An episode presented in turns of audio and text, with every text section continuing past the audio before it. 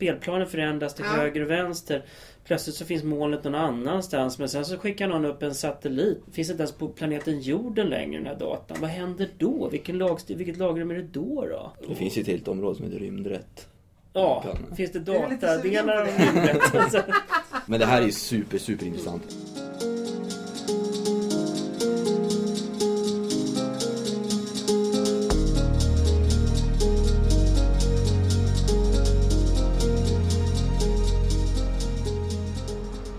Hej och välkomna till Utrikeshandelspodden, en samtalspodd från Kommerskollegium, Sveriges myndighet för utrikeshandel, E U:s inre marknad och handelspolitik. Jag heter Alexander Hernadi och är kommunikationsansvarig här på Kommerskollegium. I den här poddserien vrider vi och vänder på de frågor som vi arbetar med här på kollegiet. Vi pratar om vad vi gör, hur vi gör det och ganska mycket om varför i relation till omvärlden. Globaliseringen, digitaliseringen och allt annat som händer just nu.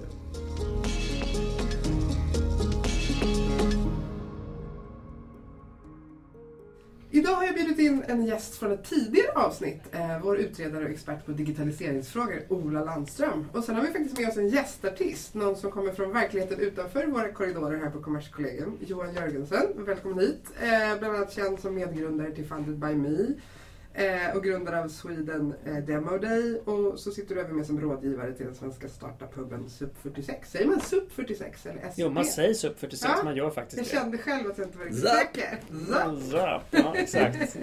Välkomna båda två.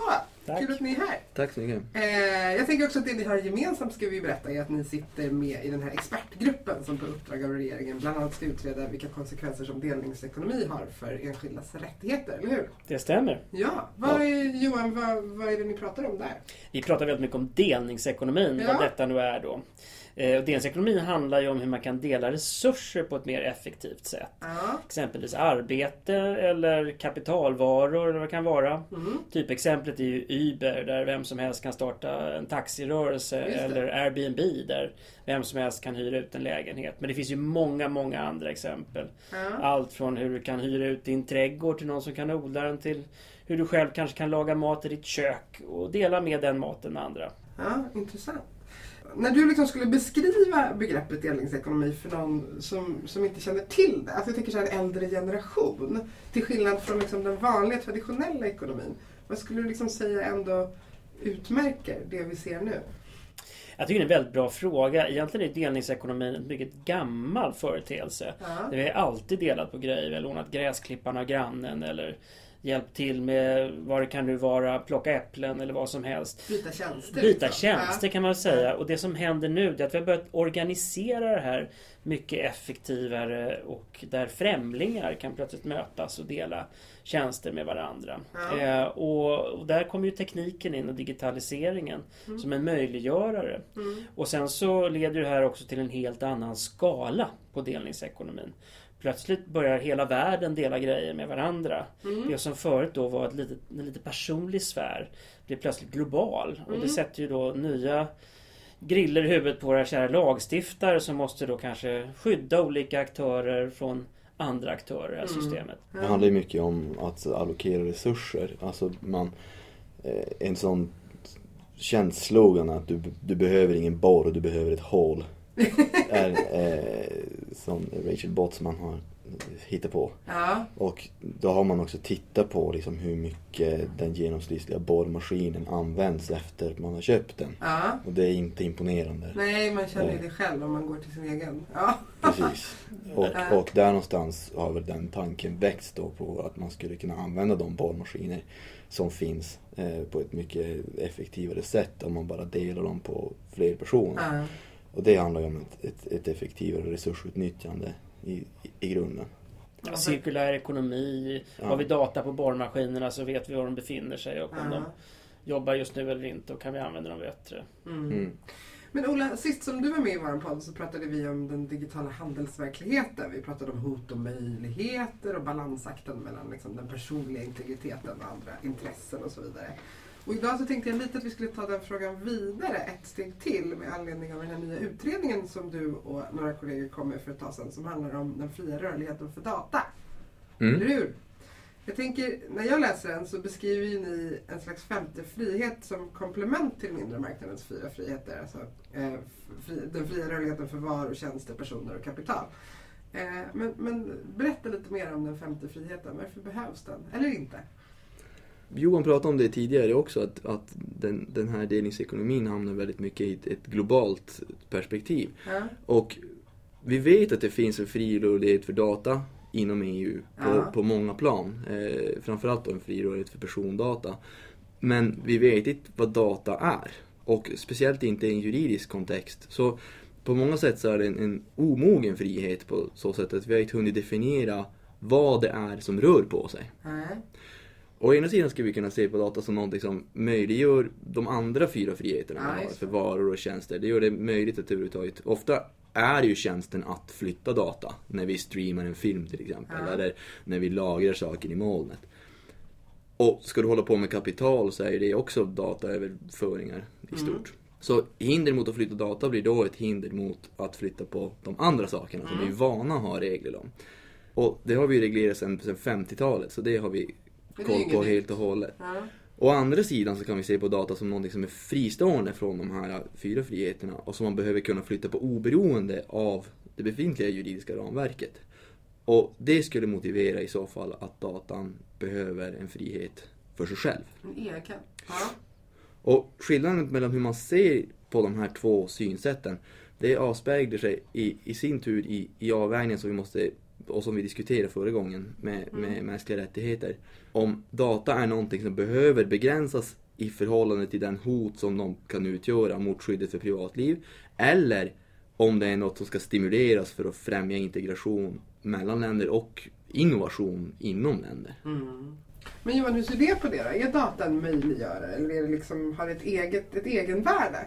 Data har ett egenvärde, självklart, eh, säger han som kommer från den digitala sektorn. Ja. Nej, men så här är det ju, data är ju någonting som, som är ganska lätt att koppla till en produkt eller en tjänst som man skickar runt. Men sen kan ju datan plötsligt användas för någonting annat också. Mm. Så om, eh, om jag är, är någonstans i världen så kanske det är intressant att just jag befinner mig där, men kanske också hur jag rör mig där, eller hur jag mår där, eller vad jag äter där. Och alla de här sakerna kan ju användas på olika sätt. Och det här är ju klart att det är ju kanske på viss mått kopplat till mig som person idag, men i framtiden då, när vi har miljardtals olika sensorer där ute som skickar massor av data kors och tvärs i olika nätverk, så är det klart att vi genom att aggregera den där datan och analysera den där datan kan bli smartare som mänsklighet om vi gör det på rätt sätt. Mm. Och att hindra den här datan från att flöda fritt och att bli analyserad på ett fritt sätt. Ja, det är klart, då sätter du det gränser för också hur datan kan tjäna oss som människor. Mm. Så jag tycker ju definitivt att den här tanken på en femte frihet för data är jätteintressant. Tittar du på andra stora handelsområden, säg U S A. Mm. Där kan du skicka data fritt fram och tillbaka. Och det är klart att det är ett underlag för fantastiska möjligheter för dem. Om vi sitter här med en kontinent som är ungefär lika stor, men där vi sätter upp interna murar för hur data kan röra sig, ja, det är klart, då har vi sågat av en jätteviktig gren för framtida utveckling. Men jag tänker, den övergripande frågan som man ändå funderar på när man hör er resonera, det är ju lite så här, vad finns det för incitament? Varför är det viktigt att kunna flytta data utifrån liksom användare- och medborgarperspektiv?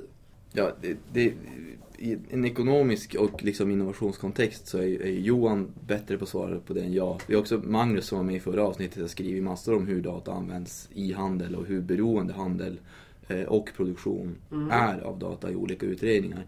Men, om du ska ja. göra ett försök. Nej, men om, om man tittar på det i en, en mer liksom, juridisk kontext och hur vi har tittat på det nu som är, som är nytt egentligen är hur beroende man är av olika plattformar och molnlösningar idag. Ja. Där, för det första kanske man inte riktigt vet var datan befinner sig, men att datan som, som underlättar eller möjliggör en transaktion inom E U ofta studsar på servrar i tredje land. Mm. Vilket gör att eh, Johan pratar om att sätta upp hindrar, eh, hinder mot hinder. dataflöden eh, inom E U. Men om vi har hinder gentemot tredje land från E U kommer det också att få effekter på intraeuropeisk handel. Eftersom mm. att om jag vill sälja någonting till en fransman på eBay så kommer data någonstans i den transaktionen att, att studsa i U S A.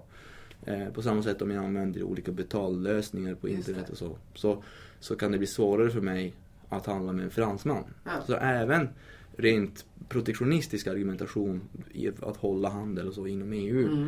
skjuter sig själv i foten om man sätter upp den typen av hinder gentemot tredje land. Mm. Absolut, mm. när man frågar om det här med värdet av, av data och delar den, så man kan gå tillbaka till forskning. Eh, alltså internets barndom, vad gjorde man med internet då? Jo, forskare delade data med varandra mm. för att man skulle kunna bli smartare kollektivt sett som forskare i mm. världen.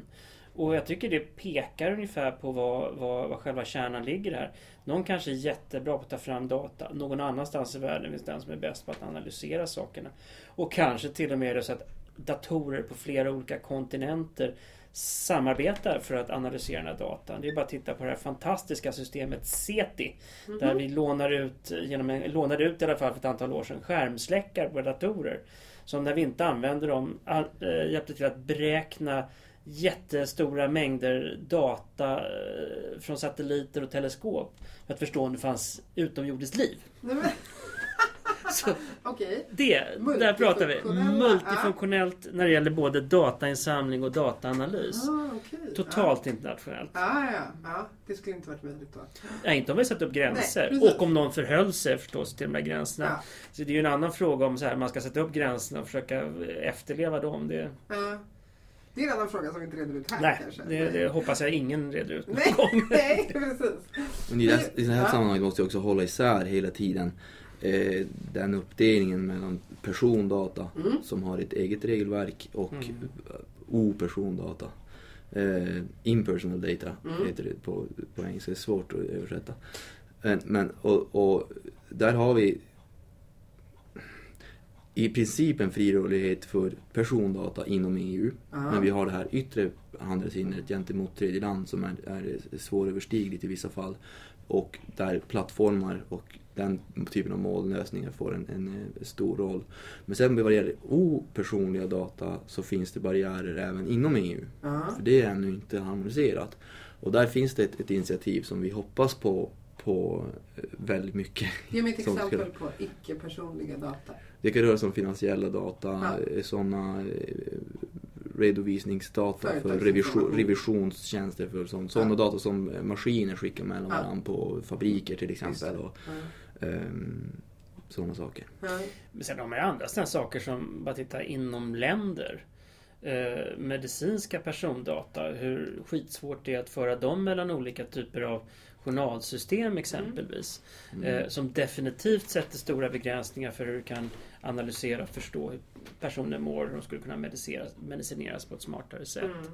Så jag tycker att det finns otroligt stora värden i att dela data, och framförallt när det går mer granulärt, säg på individer. Nu pratar man ju i medicin mycket om det som kallas för orphan drugs, det vill säga mediciner som är riktade mot bara ett fåtal patienter. Mm. Eh, och de patienterna, de är inte nödvändigtvis att de finns inom ramen för ett land, utan de finns globalt. Va? Och kan inte de patienterna dela data med varandra, Just. då kommer vi inte få fram de mediciner som vi behöver för att kurera dem. Mm. Jag tycker att det finns en, så här, en sak som stör mig lite grann, det är ju den här, det som finns en tendens i totalitära regimer som säger Kina och Ryssland, att man bygger det som i Kina kallas för the Great Chinese Firewall, mm. där man stoppar data av vissa sorter. Men det är klart att man stoppar ju inte bara data som kanske hotar regimen, man, man börjar filtrera massa mm. data. Personligen tror jag att det där är väldigt negativt för Kina och även för Ryssland som nu försöker kopiera den här modellen. Mm. För kan du inte få tillgång till data så kan du heller inte växa. Mm. Förstå, förstå världen. Mm. Mm. Och där finns det också anledning att rikta viss kritik mot E U:s regelverk eh, som, som ju bara riktar sig till europeiska rättssubjekt. Mm. Eh, och där är liksom E U-medborgare eh, har rätt till det här skyddet som vi har konstaterat är en mänsklig rättighet. Mm. Och därmed egentligen borde gälla alla. Precis. Och så det gäller då både när utländska företag marknadsför saker mot den europeiska marknaden, så gäller det även i deras länder. Uh-huh.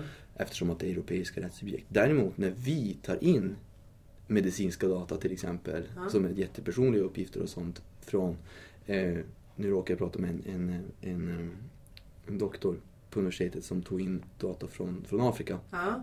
för olika sån genkartläggningsstudier och så. Ja. Och, och där ställer man inte alls samma krav på hur de här data överförs efter att de väl har kommit in i E U, eftersom att de endast rör afrikanska rättssubjekt. Aha. Och det får ju lite obehagliga eh, när man sätter europeiska mänskliga rättigheter Aha. före mänskliga rättigheter från Aha, andra kontinenter. I en historisk kontext känns det ju lite obehagligt. Ja, verkligen. Jag tänkte på, Johan, du har ju drivit flera företag och varit med och startat upp flera företag som har liksom en betydande del i hela den här utvecklingen som vi pratar om. Eh, och jag tänker lite, dels tänker jag på Funded by me som är en crowdfunding-plattform eh, där man kopplar ihop entreprenörer med kapital, investerare och sådär. Men hur skulle du säga att den här liksom, frågan påverkar den typen av entreprenörskap? Tänker man mycket på sånt här eller? Nej. det, det är det väldigt enkla svaret på ja. det där. Nej, du, alltså så här, viss mån, man tänker ju på när nya regelverk kommer, exempelvis personuppgiftslag och ja. annat, alltså då måste du förhålla dig till det. Eh, och sen så tänker man på att man ska skydda sin data mot olika typer av intrång. Mm. Eh, vilken data du absolut aldrig ska försöka hålla själv utan du lämnar över till någon annan. Alltså typ så här kreditkortsdata ja, exempelvis. Ja. Så man tänker på, på säkerhetsaspekterna för data väldigt mycket. Ja, så, så det är väl en sån del. Men att man skulle börja tänka på att data inte kan flöda fritt. Ja. Det Det känns ju väldigt obehagligt ja. på sätt och vis. Även om, så här, jag backar tillbaka lite grann och ska säga så här. Det finns ju data som man måste förhålla sig som inte är personuppgiftslag. Ja. Säg Funded by me exempelvis. Så kan ju vi inte visa olika typer av investeringsmöjligheter från vår crowdfunding-plattform för amerikanska investerare. Nej. För då går vi, begår vi ett brott mot deras eh, lagstiftning i Just U S A. Det. Ja. Och det handlar ju egentligen om att vi skickar data till U S A. Mm. Men, men det är ju egentligen inte det vi pratar om, om här, utan här pratar vi mer om, om rådata som, som ska kunna flöda fritt över, mm. över gränserna, som inte kanske har någon tjänst kopplad till sig. Och det kan nog lugnt säga att vi inte tänker så mycket på som entreprenörer. Mm.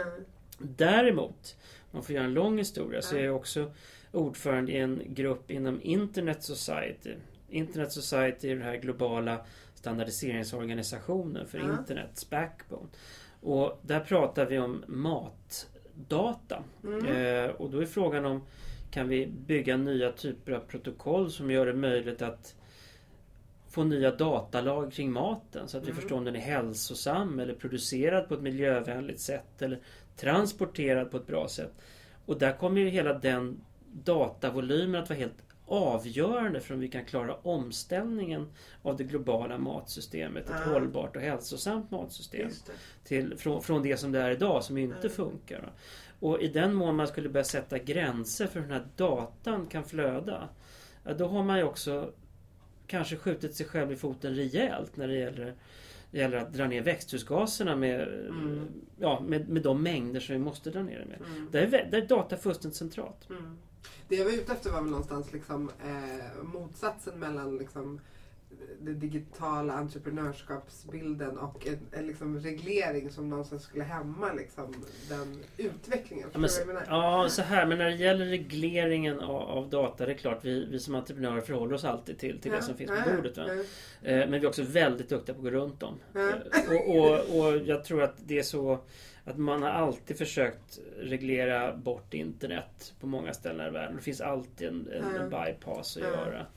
Så om, om det blir någon form av katt- och råttalek så vet jag ju vem som kommer att vinna långsiktigt. Och det kommer att vara den fria datan.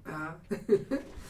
Jag tänker, vi pratar ju hela tiden om den här avvägningen mellan rätten till den personliga integriteten och det som liksom inte ska göra att det uppstår onödiga handelshinder. Men, men vad har de här avvägningarna lett till hittills, Ola? Var är vi? Nej, men jag, jag tror att det är mycket som, som, som Johan säger. Och det gör ju också, alltså bara det faktum att det finns otroligt mycket data där ute. Och hur all den data som finns där, alla liksom kvintiljoner av, av, av bytes som, som rör sig, gör att det är en, en omöjlig uppgift för lagstiftaren, lagstiftaren att faktiskt efterfölja de mm. regler som, som finns. Mm.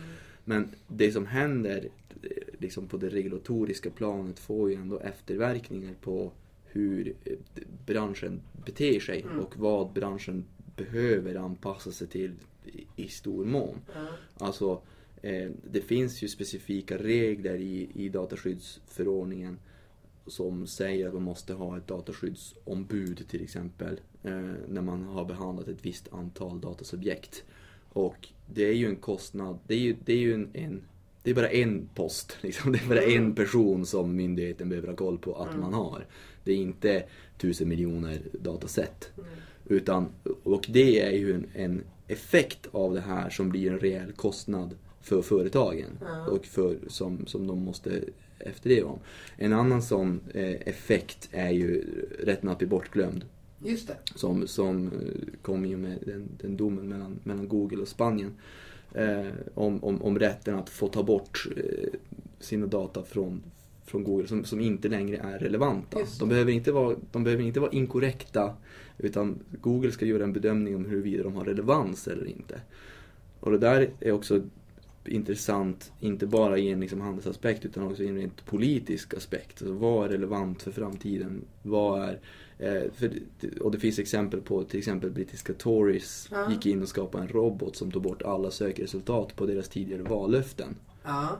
Vilket plötsligt blir känsligt då för journalister och hur de ska kunna t- följa upp vad politiker ja. har sagt tidigare och så. Är det relevant att en politiker har lovat någonting ja. som den sen inte håller? Ja. Eller, eller eh, i det här fallet var det en, en, en, en advokat i Spanien som, som hade varit insolvent vid något tillfälle och inte på köpa ett hus. Och det är inte något som var relevant för hans utövande av advokatyrket idag. Det hindrade hans verksamhet. Ah. Men om han kanske skulle börja syssla med någonting där det har en relevans. Vad, vad vet vi om hans framtida förhållanden och sådana saker. Eh, så det får effekter. En annan är där när domstolen i så kallade Schrems-målet eh, ogiltigförklarade det avtal som fanns mellan E U och U S A om att föra persondata dit, mm. Safe Harbor-avtalet. Eh, och där har du ju det problemet med att persondata flyttas varje gång du ska sälja eller köpa någonting. Mm. Och, och där fick det ju reella konsekvenser för möjligheterna att de facto flytta data eh, mellan de här konsekvenserna, eh, kons- kontinenterna. Kontinenter. Uh, så att, så att uh, det, det, det blir den här kollisionen mellan handel och mänskliga rättigheter får reella konsekvenser för företag som ska verka på de här marknaderna. Mm. Uh, även om man kanske inte alltid behöver följa, eller man behöver ju alltid följa, men alltid finns en möjlighet att f- se efter att de faktiskt följer alla mm. regler. Vi har både en, en avvägning mellan, mellan privatlivet, men också med en avvägning mellan olika mänskliga rättigheter. Uh-huh. Alltså i Google Spain kan vi prata om yttrandefrihet till exempel, och liksom avvägningen mellan privatliv och yttrandefrihet uh-huh. som är intressant i det sammanhanget. Sen har vi också ett politiskt läge idag där vi inte riktigt vet vad som kommer att hända politiskt, vilket kommer att få efterverkningar. Uh-huh. Alltså vad kommer Trump att göra till exempel uh-huh. i förhållande till Jag kommer till, köpa den där botten som Tories har tagit fram. Det måste han nästan göra. Ja, just det. Han har en hel del vallöften att begrava. Den kan Theresa sälja dyrt. Ja. Ja. Också de, den typ av, av åtgärder som vi har sett i, i Storbritannien med liknande massövervakningsåtgärder äh, äh, ja. som man hade i U S A. Ja. Och vad händer då med Brexit i förhållande till dataöverföringar? Ja. Jag tänkte också på dataskyddsförordningen och hela molnproblematiken. Hur ska man liksom, vad kan man säga om den? Ja, det är, den molnproblematiken är ju det som jag eh, pratade om tidigare. Mm. Att, att vi måste skicka data via en tredje part ja. för att kunna göra saker även inom E U. Ja. Det som är är att ansvaret enligt förordningen fortfarande ligger kvar på... Ansvaret flyttas aldrig över till molntjänstleverantören. Utan det ligger kvar på personen som tog in datan från första början. Just det. Och det där blir en fråga, en avtalsrättslig fråga mellan den personen och den, den som sköter molnet. Eller uh-huh. det är företaget och företaget som sköter molnet. Jag såg en studie som pekar på att, att nittiofyra procent av alla molntjänster inte är okej okay med förordningen. Aha. Vilket gör att den person eller det företag som då har tagit upp datan och förlitar sig på molntjänstleverantören kommer att hamna i trubbel med molntjänstleverantören inte lever upp till kraven i förordningen. Det, det finns potential där. Till strul, ja. Ja. Mm. Men det har vi ju som sagt, vi har fram till tjugo arton på oss att liksom försöka få till något eller se vad, hur branschen kommer att anpassa sig till den ja. utvecklingen. Mm. Men klart är att branschen är helt beroende av molnet för att fungera idag. Mm. Och molnet är som sagt nittiofyra procent inte okej okay, mm. regulatoriskt. Och vad gör lagstiftaren ändå? Jag är nästan lite förvånad att det är sex procent som faktiskt är. Det, är så här, det här är så superkomplext egentligen. Mm. Och, och, för det finns så himla många olika nivåer i det här.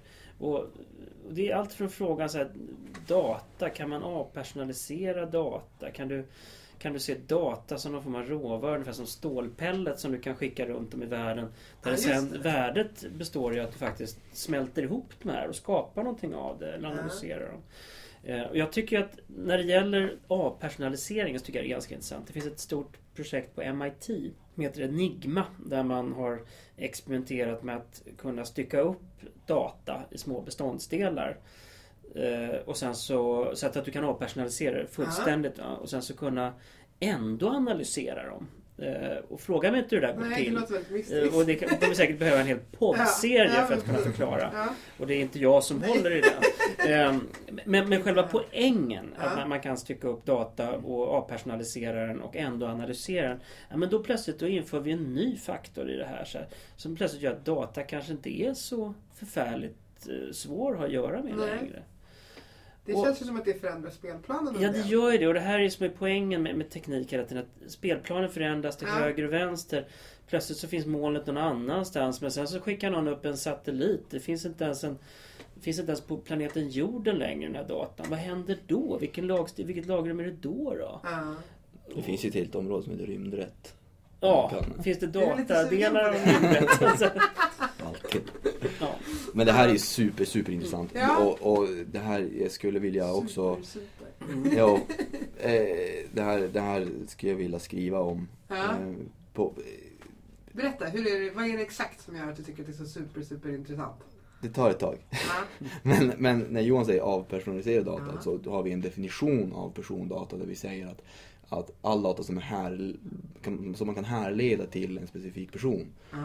och om vi har avpersonaliserat datan så är det ju, då kan vi inte längre härleda den till en specifik person. Så då är det inte längre persondata. Men frågan är ju bara, när kan jag härleda det till en specifik person? Uh-huh. Kan jag repersonalisera datan? Eller återpersonalisera datan? Uh-huh. Så någonstans, om någonting är persondata eller inte, är ju bara en fråga om hur duktig den på andra sidan är egentligen. Så kan knäcka den koden. Och det är därför till exempel det här Enigma-projektet blir så intressant. För ja. att då, då tar du bara bitar av datan där du aldrig kan koppla en enskild datapunkt till en specifik person. Så. Vilket gör att det i liksom, lagens förordning, avseende inte skulle vara persondata. Ja. Vilket blir viktigt här.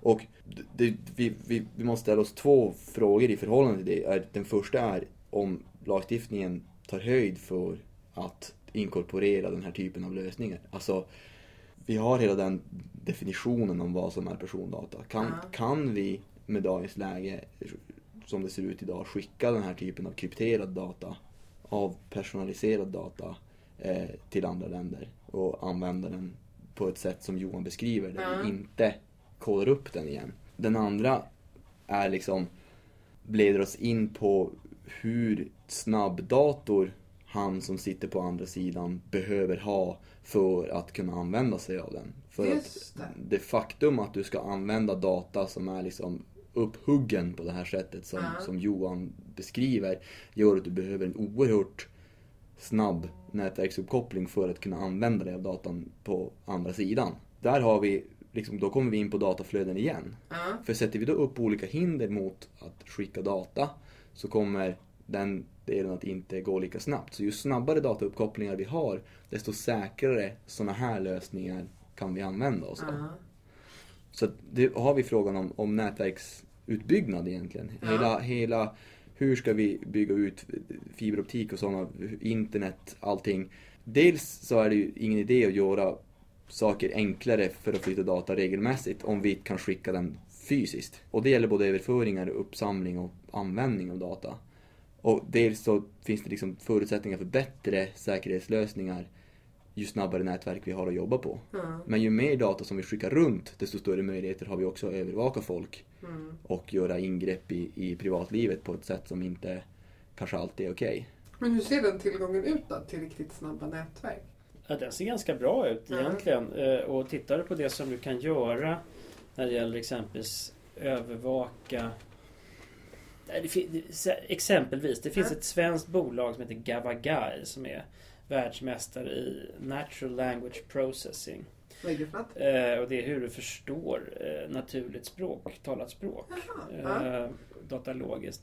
Och de kan i princip läsa internet i realtid och förstå vad som sägs oavsett vad det är för språk eller vad de pratar kod och så vidare. Uh-huh. Baserat på hur att de förstår hur språket är uppbyggt och de har byggt riktigt snygga algoritmer för det. Eh, ja, så, så du kan ju förstå nästan allting som en människa spottar ur sig. Uh-huh. Och, och det kan de göra utan att ha världens starkaste nätverk. Kan man ju tänka sig... Vad, gör, vad, vad kan N S A göra i, ja, i sina, sina bergrum i Utah mm. med, med lite mer kapacitet mm. än de här svenskarna? Så, så, att, så att det här med att förstå och analysera data, det är ju faktiskt just nu någonting som är, kan man säga, också förbehållet för de riktigt stora organisationerna. Mm. Och då kan man tycka att det vore kanske demokratiskt om fler fick möjligheten att, att kunna förhålla sig till de här stora datavolymerna. Mm. Annars skapar man en situation där man har en enorm divide mellan de som får eller har tillgång till de där supersnabba nätverken och analysmetoderna mm. och de som inte har det. Va? Mm. Och det skapar ett, om man nu pratar om förhållanden mm. mellan starka och svaga parter, så skapar den extremt starka parter och eh, faktiskt förhållandevis väldigt svaga parter. Mm. Om man tittar på det där utifrån juridiken, hur ser en sån harmonisering ut? Det, det är ju... Det är ju... jättespännande. Alltså också en, en kanske mer alltså nästan filosofisk fråga man måste ta liksom ja. parti nästan. Ja, just det. Eh, där jag känner att jag gärna vill vara på det laget som tror på tekniska lösningar på problemet. Och i, om vi ska ha tekniska lösningar på problemet så måste vi få ut de här snabba eh, nätverken till så många som möjligt. Ja. Eh, snarare än att se på det som ett, ett möjliggörande av övervakning, så ser vi det som ett möjliggörande av kryptering då, i det fallet, eller säkerhetslösningar. Man, mm. man, man möjliggör att kunna gömma sig genom att, att äh, istället äh, fight fire with fire. Lite ja, grann. Det är bra. Där, sammanfattande uttryck. ja. äh, men, men lite, lite orolig med hänsyn till det. Jag kan inte allting om mm. det här med, med spektrumanvändande och så. Men vi, vi skulle ju liksom börja utbyggnad av fem G i Sverige. Eh, och sjuhundra hertz-bandet allokerades till fem G. Det används till mark-tv idag och S V T behöver det inte längre. Mm. Men, men eh, regeringen drog tillbaka det, den aktionen som skulle starta första december. Mm. Och, och eh, nu så väntar vi i ett och ett halvt år på att... På att eh, Myndigheten för säkerhet och beredskap ska, ska utreda vilket, vilket utrymme som, som blåljus och, och försvaret behöver. behöver. Och, och där tappar vi liksom ett och ett halvt år i ah. utveckling av den här typen av fem G-tjänster. Mm. Och det är lite tråkigt för jag tror, eller allting pekar på att man ändå på E U-nivå kommer att bestämma sig för att det är sjuhundra megahertz-bandet mm, som, som gäller, som gäller mm. för fem G. Och att man kommer att försöka harmonisera det på E U-nivå. Mm. Så då har vi gjort den här pausen lite i, i onödan och mm. vi ändå får in en, en harmonisering på E U-nivå. Mm. Eh, vad händer om man inte harmoniserar? Om vi ska måla upp någon slags bild av vad får det för konsekvenser? Ja, då blir det olika. Då blir det olika. eh, och då blir det ju svårare att ha den typen av gränsöverskridande tjänster. Mm. Alltså om du har ett, ett, ett mobilt nätverk som är anpassat till, till eh, sjuhundra megahertz i en mm. medlemsstat så, så blir det svårare att... Om du till exempel ska ha självkörande bilar som ska köra genom hela Europa så kommer ju de att vara väldigt beroende av extremt snabba... Eh, och där kan man också ha en debatt om nätneutralitet till exempel, men det ska vi ta nu. Men, men, eh, men eh, om, vi ska, om de bilarna ska kunna väja för, för saker så måste de kunna få order väldigt snabbt ja, över, över internet. Ja. Och om de ska behöva ställa in till olika spektrum på mm. vägen så kan, ja. det bli, kan det bli... Jag kan inte tekniskt kunna lära, men, men, men det kan bli stort. Jag ser bilden framför mig, ja. det blir hackigt. Ja. Ja. Och ju, mer data, du, ja, men ju mer data en självkörande bil kan, kan processa, det är klart att ju bättre blir den ju. Ja. Så här, halt på marken, det är duggregn lite längre fram, det är, den här personen mm. rör sig i närområdet.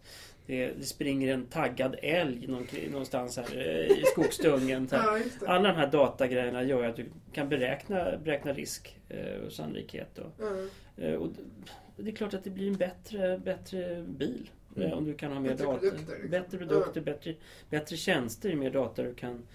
Sen ska man ju komma ihåg en annan sak också. Att man pratar om big data, det är ju, det är ju ett så här populärt uttryck att man ar- arbetar med jättestora datamängder mm. och försöker förstå dem. Och det är klart att ju mer data du har, ju bättre blir du på att förstå den. Och, och man pratar också om det här som kallas för maskinlärning. Va? Ja, ju mer data du slänger eh, på de här systemen, ju bättre blir de. Mm. Det, det är på något sätt som att försöka så här, strypa livsluften eh, när du stryper datamängderna mm. för den här typen av device. Det blir, det blir ju en fråga om att kunna handla också. Mm. Vi pratar om att det finns en, en biljon eh, grejer på eBay idag. Alltså. Och ska man hitta någonting i en hög med en biljon ja. saker, då gäller det att du har en, en, en sökmotor som är bra på att hitta det du ska hitta. Mm. Och där utvecklar man ju artificiell intelligens för att, för att eh, hitta de olika sakerna. Ja. Jag funderar mycket på om vi sätter upp, om vi får artificiell intelligens och vi sätter upp olika hinder mellan jurisdiktioner, ja. så skulle vi kunna få effekten att de här får olika personlighet i olika jurisdiktioner. Vilket vore intressant ur någon sorts sci-fi. Det låter väldigt eh. läskigt. Transformers are back. Ja, om man tittar på Westworld, jag vet inte om ni har sett den serien. Jag har sett så, ett avsnitt. Ja, så bara det är läskigt. När du säger det här, då blir jag jätterädd. Ja, ja vad intressant. Ja, framtiden är inte vad den har varit, det kan vi konstatera. Men precis. Ja. Men jo, jag tänkte på en sak. Finns det specifika behov för att dela data inom just delningsekonomi? För nu har vi pratat om det så väldigt så här fluffigt och stort liksom. Ja, men absolut. Alltså, titta, det är ju så här, vi kan göra mest grundläggande basala exempel som Ola pratade om, den här borrmaskinen. Så här. Men, mm. så här, hur, data, så här, hur snabb är den här borrmaskinen egentligen? Så här, kan den borra det här hålet som, som Ola är ute efter? Var finns den? Eh, är den laddad? Eh, är den eh, tillgänglig? Kan den skickas via en liten drönare som råkar flyga omkring i närheten? Alltså, det finns ju massor av de där sakerna som gör att delningsekonomin kan bli smartare. Mm. Och det är samma sak med, tittar du på mat exempelvis som jag själv är väldigt fascinerad av, jag jobbar ju mycket med det som kallas ja. för foodtech. Och då är det så här, informationen om, om vad som finns i den här lasagnen då som någon har lagat på sjunde våningen. Och hur funkar den informationen med kanske mina personliga data, mina näringsbehov? Mm. Eller ska jag ha blomkålsgrytan på våning sex istället som någon annan har lagat? Mm. Och allt det här handlar om att utväxla data i hög fart och kunna analysera den. Mm. Så det är klart att det påverkar jättemycket, de här olika tjänstelagren. Mm. Mm. Vad tar jag mest betalt för? Tar jag mest betalt? Kan jag ta betalt som entreprenör för att jag serverar en lasagne eller en blomkålsgryta? Eller är det informationen om hur den här påverkar mig som individ som är det intressanta ja. och där själva värdet i transaktionen ja. ligger. Hur kommer jag må efteråt? Hur kommer jag må efteråt, ja. exempel? Det känns exakt. Som att den informationen skulle folk vilja... Det kanske, det, det säger, jag kanske ville betala hundra spänn för det, men femtio spänn för maten. Ja, precis. Mm.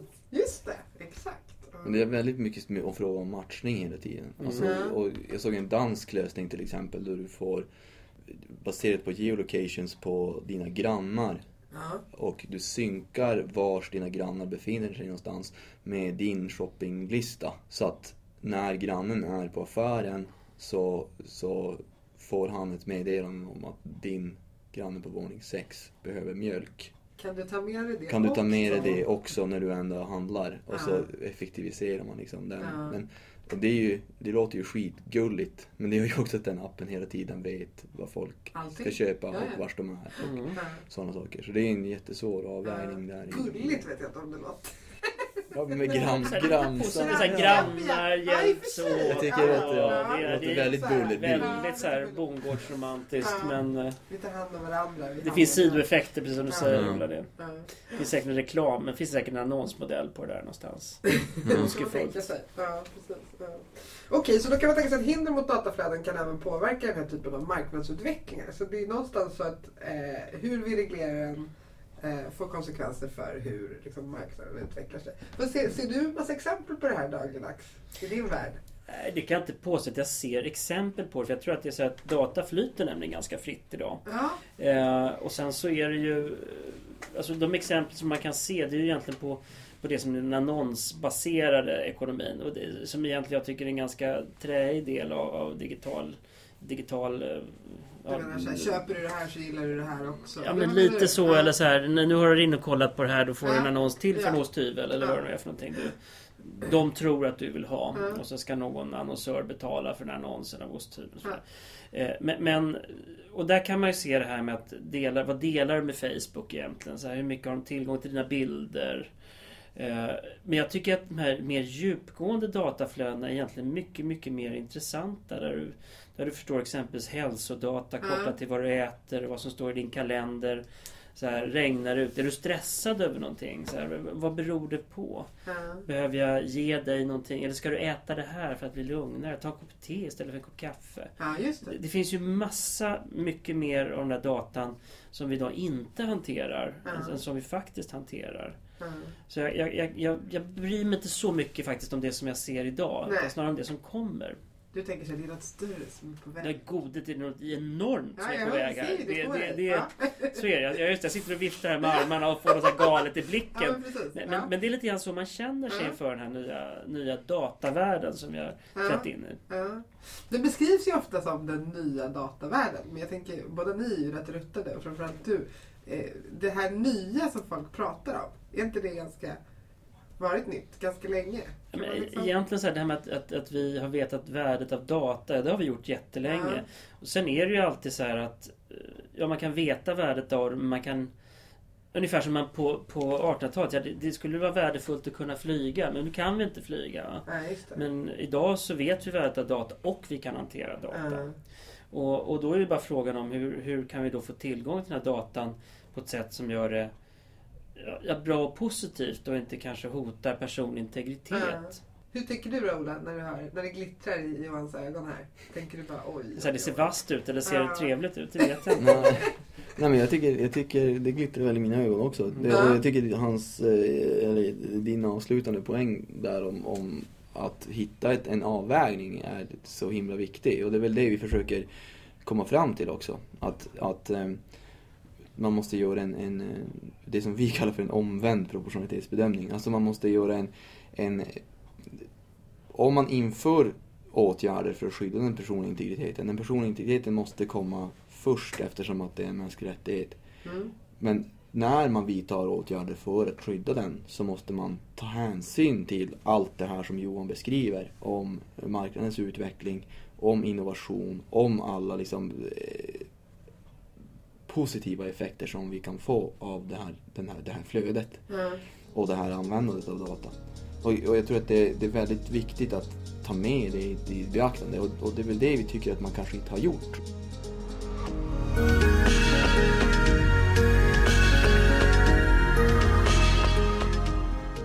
Du har lyssnat på Utrikeshandelspodden, en podd från Kommerskollegium.